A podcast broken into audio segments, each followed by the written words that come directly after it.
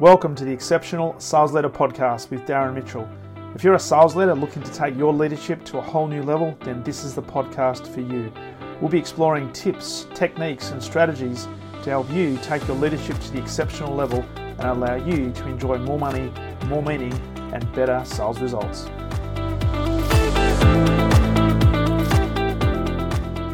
G'day and welcome back to the Exceptional Sales Leader Podcast. Darren Mitchell on this first day of a brand new month. Today being Tuesday, the 1st of March 2022. Trust you've had a phenomenal start to your working week. You've had a relaxing weekend and getting ready to supercharge your results this week. And March, very important month because in March, AFL footy season kicks off, and in fact, it is 15 days until the first game of the AFL season, which, uh, for those of you in Australia, and certainly for those of you who are avid supporters of AFL footy, it is the 2021 Grand Final rematch between Melbourne and the Western Bulldogs. So, as an avid Melbourne supporter, hopefully we can uh, get a good crowd at the Melbourne Cricket Ground, the famous MCG, and uh, hopefully it's a it's a ripping game to start the season. So uh, that's what's something to look forward to for, for me in terms of footy season.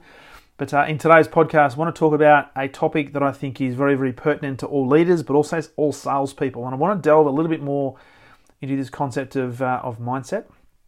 Uh, before we do that, just a reminder if you're a first time listener to the podcast, first of all, thank you for jumping into the podcast. Hopefully, this is going to be of value to you. Thank you for finding the podcast on whichever platform you happen to be listening to. And of course, if you are a returning listener, greatly appreciate you listening in, and I trust that I'm continuing to add value to you. So I greatly appreciate the number of messages that I'm getting, uh, Facebook messages, and also LinkedIn messages, and uh, yeah, greatly appreciate the feedback, and uh, looking forward to hopefully continuing to add value many, many, many episodes into the future. So, as a reminder, if you haven't yet subscribed, please press subscribe or on the Apple platform, press the follow button, which is based on the three little dots at the top of your screen, and that will enable me to let you know when new episodes are up and ready to be digested. And of course, if you can rate the show as well, whether you like the show, whether you hate the show, or whether it's anything in between, if you could just rate the show, that would be greatly appreciated because it does make it a lot easier for people who are searching for content, searching for information,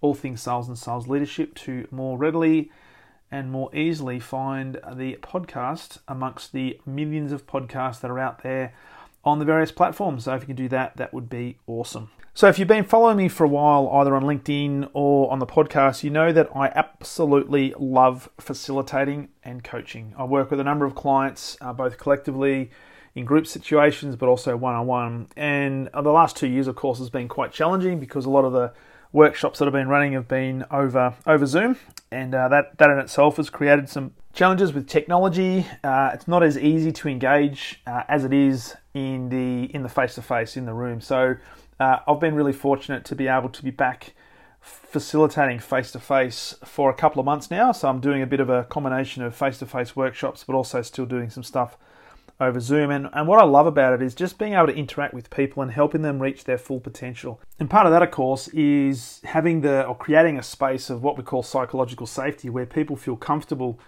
sharing how they're feeling, what they're thinking, uh, and also I love to get people challenging some of the ideas and not so much the content that we cover, but certainly the the ideas and the attributes and the qualities behind and the thinking behind it because who's to say that we have all the answers? But what I love is the robust conversation we can create in any workshop, particularly in a face to face workshop, where people come in with, let's just say it, they come in with baggage, they come in with uh, preconceived ideas, they come in with their own beliefs, their values, and a combination of their experiences, the people they actually hang around with.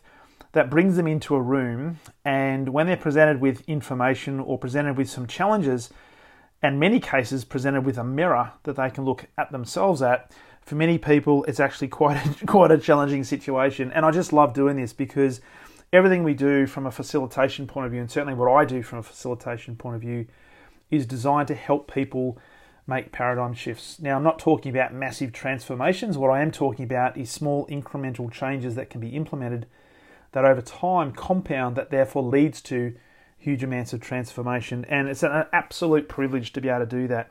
And I had an opportunity yesterday, in fact, to work with another group of people, and it's fair to say that most of them were really receptive to the content and the ideas that we're talking about. But there was there was a couple of people, and one in particular, that was feeling quite uneasy and quite uncertain. And one of the things we talked about yesterday was mindset and the power of mindset. And it's really interesting. The more I do this, I'm just curious in terms of how people see the world and how, through the way they see the world, can either enhance or inhibit their ability to get the results that ultimately they say they want. And yet, their behavior and their language in particular indicates they're running strategies that enable them to not fulfill the potential that ultimately they are destined to fulfill or they have the capability to fulfill. And what was really interesting in this particular group yesterday was a couple of people that seemed to have, I guess, an external focus where they were almost at the mercy of things that were happening to them to justify the position that they found themselves in. And it's fair to say, based on the conversation we had and the language that one of them in particular was using, there was a level of helplessness there where almost the, the person felt they had no control over their future, that they were literally at the mercy of the environment that uh, they couldn't respond to and they didn't know how to respond to it. And I found it a really great lesson for, for myself, but also for leaders, uh, because at, at some point in time, you're going to have people in your team who feel helpless, who feel as if they have no control over the choices they're making, and therefore they have no direct control over the results they're generating. And it's very easy, and you'll listen to their language, and they'll, they'll say things like, Well, my company can't do this, or my boss won't allow me to do that, or if only the process we had wasn't so constricting, I'd be able to actually make more phone calls.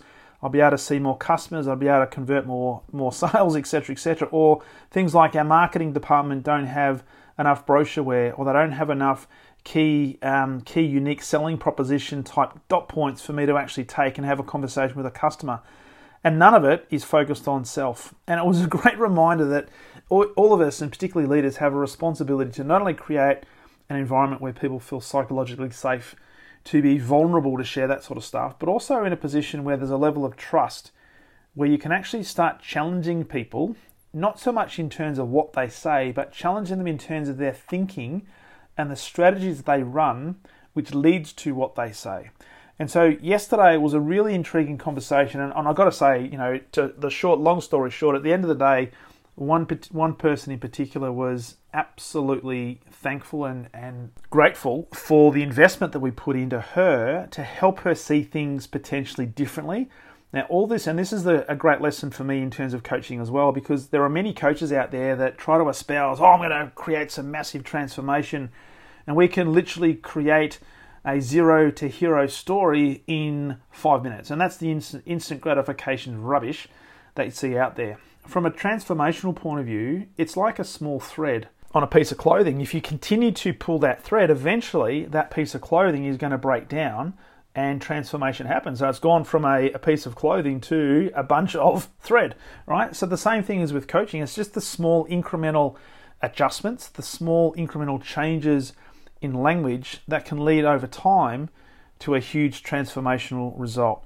And so, yesterday, as part of this conversation, we were talking about mindset and the importance of mindset. And what was really clear based on the person's language was the fact that they had a fixed mindset. They were they had a predisposition towards believing that the world was as it was, and there was no power that they had individually to make any changes. And so it was overwhelming for them. And so we broke it down to think about well, what are the things that this person actually has control over, and therefore, what are the things that we as humans have control over, and started to put some suggestions in and started to ask some questions based on a high level of curiosity about okay, what is this person's perspective? What is stopping them from taking action? What is stopping them from making a phone call? What is stopping them from reaching out to that particular customer? And what we discovered and what this person discovered was that essentially it was the language they were using themselves in terms of their self talk, which was actually placing a limit upon themselves. And so we started to ask some different questions and started this person to think about, and this was for everybody, by the way, think about a different dialogue we could have and start to ask some different questions. Instead of thinking about what the limitations were, we started to ask the question of what would be possible.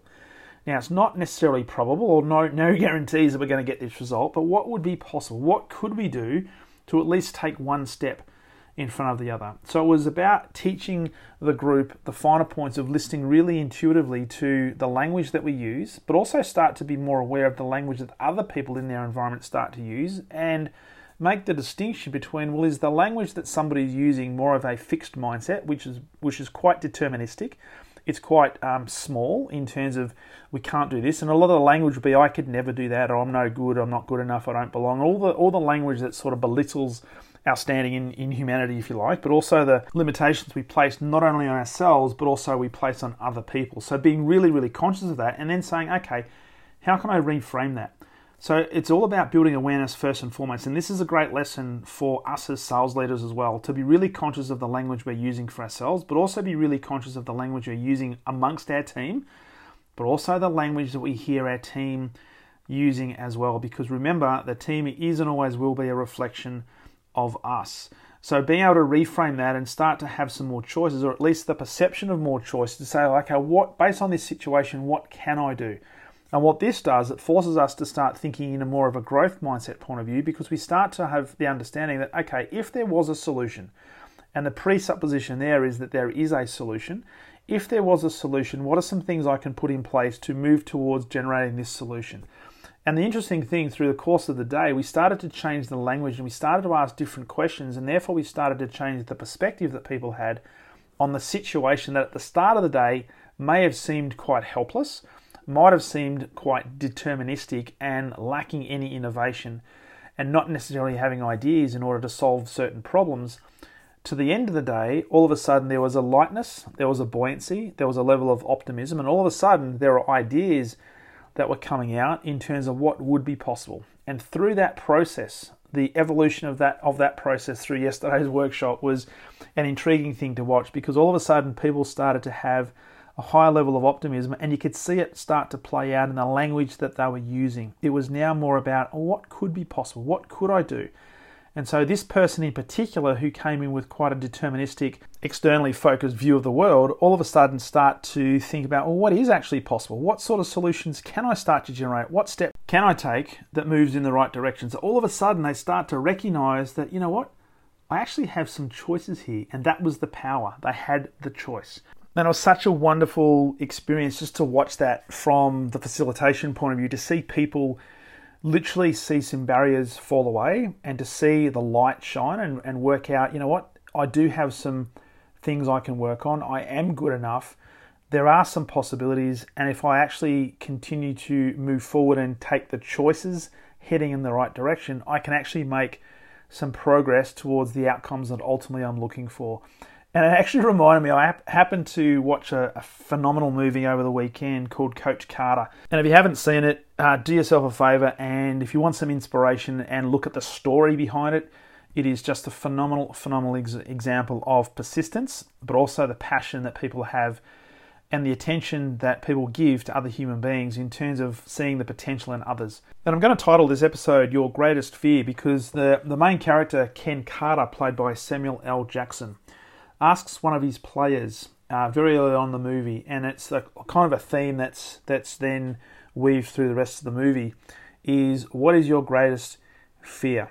And it was such a pertinent question to ask, and I was reflecting on this over the weekend before yesterday's workshop, and then today, as I reflect on yesterday's workshop, this particular person I was talking with in the group, they had a fear, and my job was to help shine a light on that fear, perhaps let them know that the fear was not actually what they thought it was and gave them, gave them some things to think about that enable them to find an alternative solution or perhaps some threads to an alternative solution that enable them to move forward. So there's a great line towards the back end of the movie, and the, and the whole premise of the movie is Coach Carter, Ken Carter, comes in and, and starts coaching a high school basketball team. And this, this team, for all intents and purposes, are dysfunctional. They don't train, they don't go to school, uh, he wants to turn them around and, and more importantly, wanted to help them become better human beings.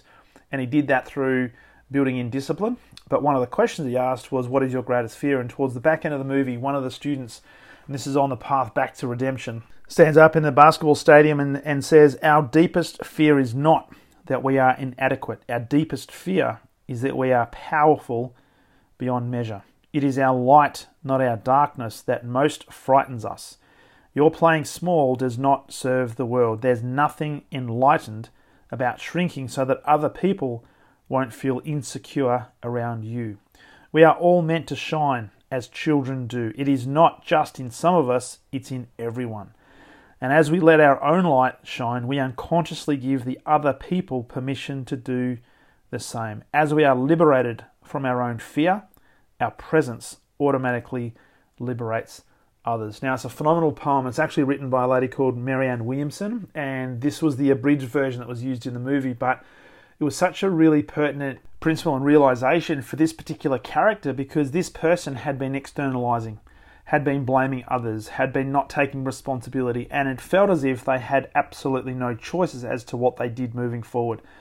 And I reflected this back on yesterday, and I shared part of the poem with a group yesterday, and it really, really resonated. So, as we wrap up this particular episode, think about your team, think about yourself, and ask yourself this, question What is your greatest fear?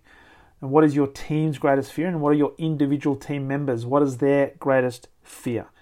And if we can actually create a, an, an environment of psychological safety that is built on a bedrock of trust, if we can be vulnerable with them and ask the right questions and listen to them, we may actually find that their greatest fear actually is also not the fear of missing out, nor the fear of not belonging.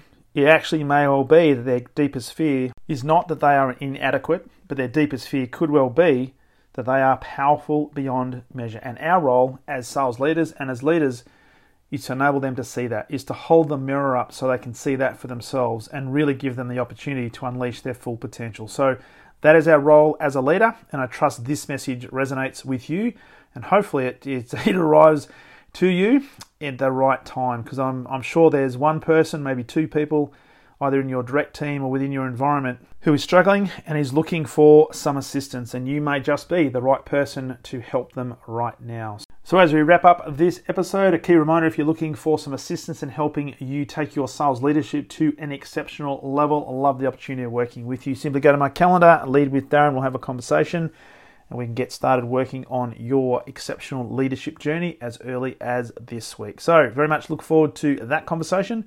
And as always, look forward to sharing with you on the very next episode of the Exceptional Sales Leader Podcast. All the best.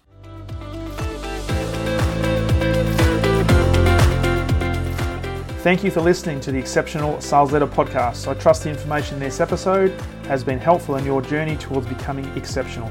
And remember, please take the time to rate the show, subscribe to the show so other people can find it. But also, if I can help you, jump on my calendar, go to leadwithdarren.com and let's have a conversation about how I can help you along your journey to being exceptional.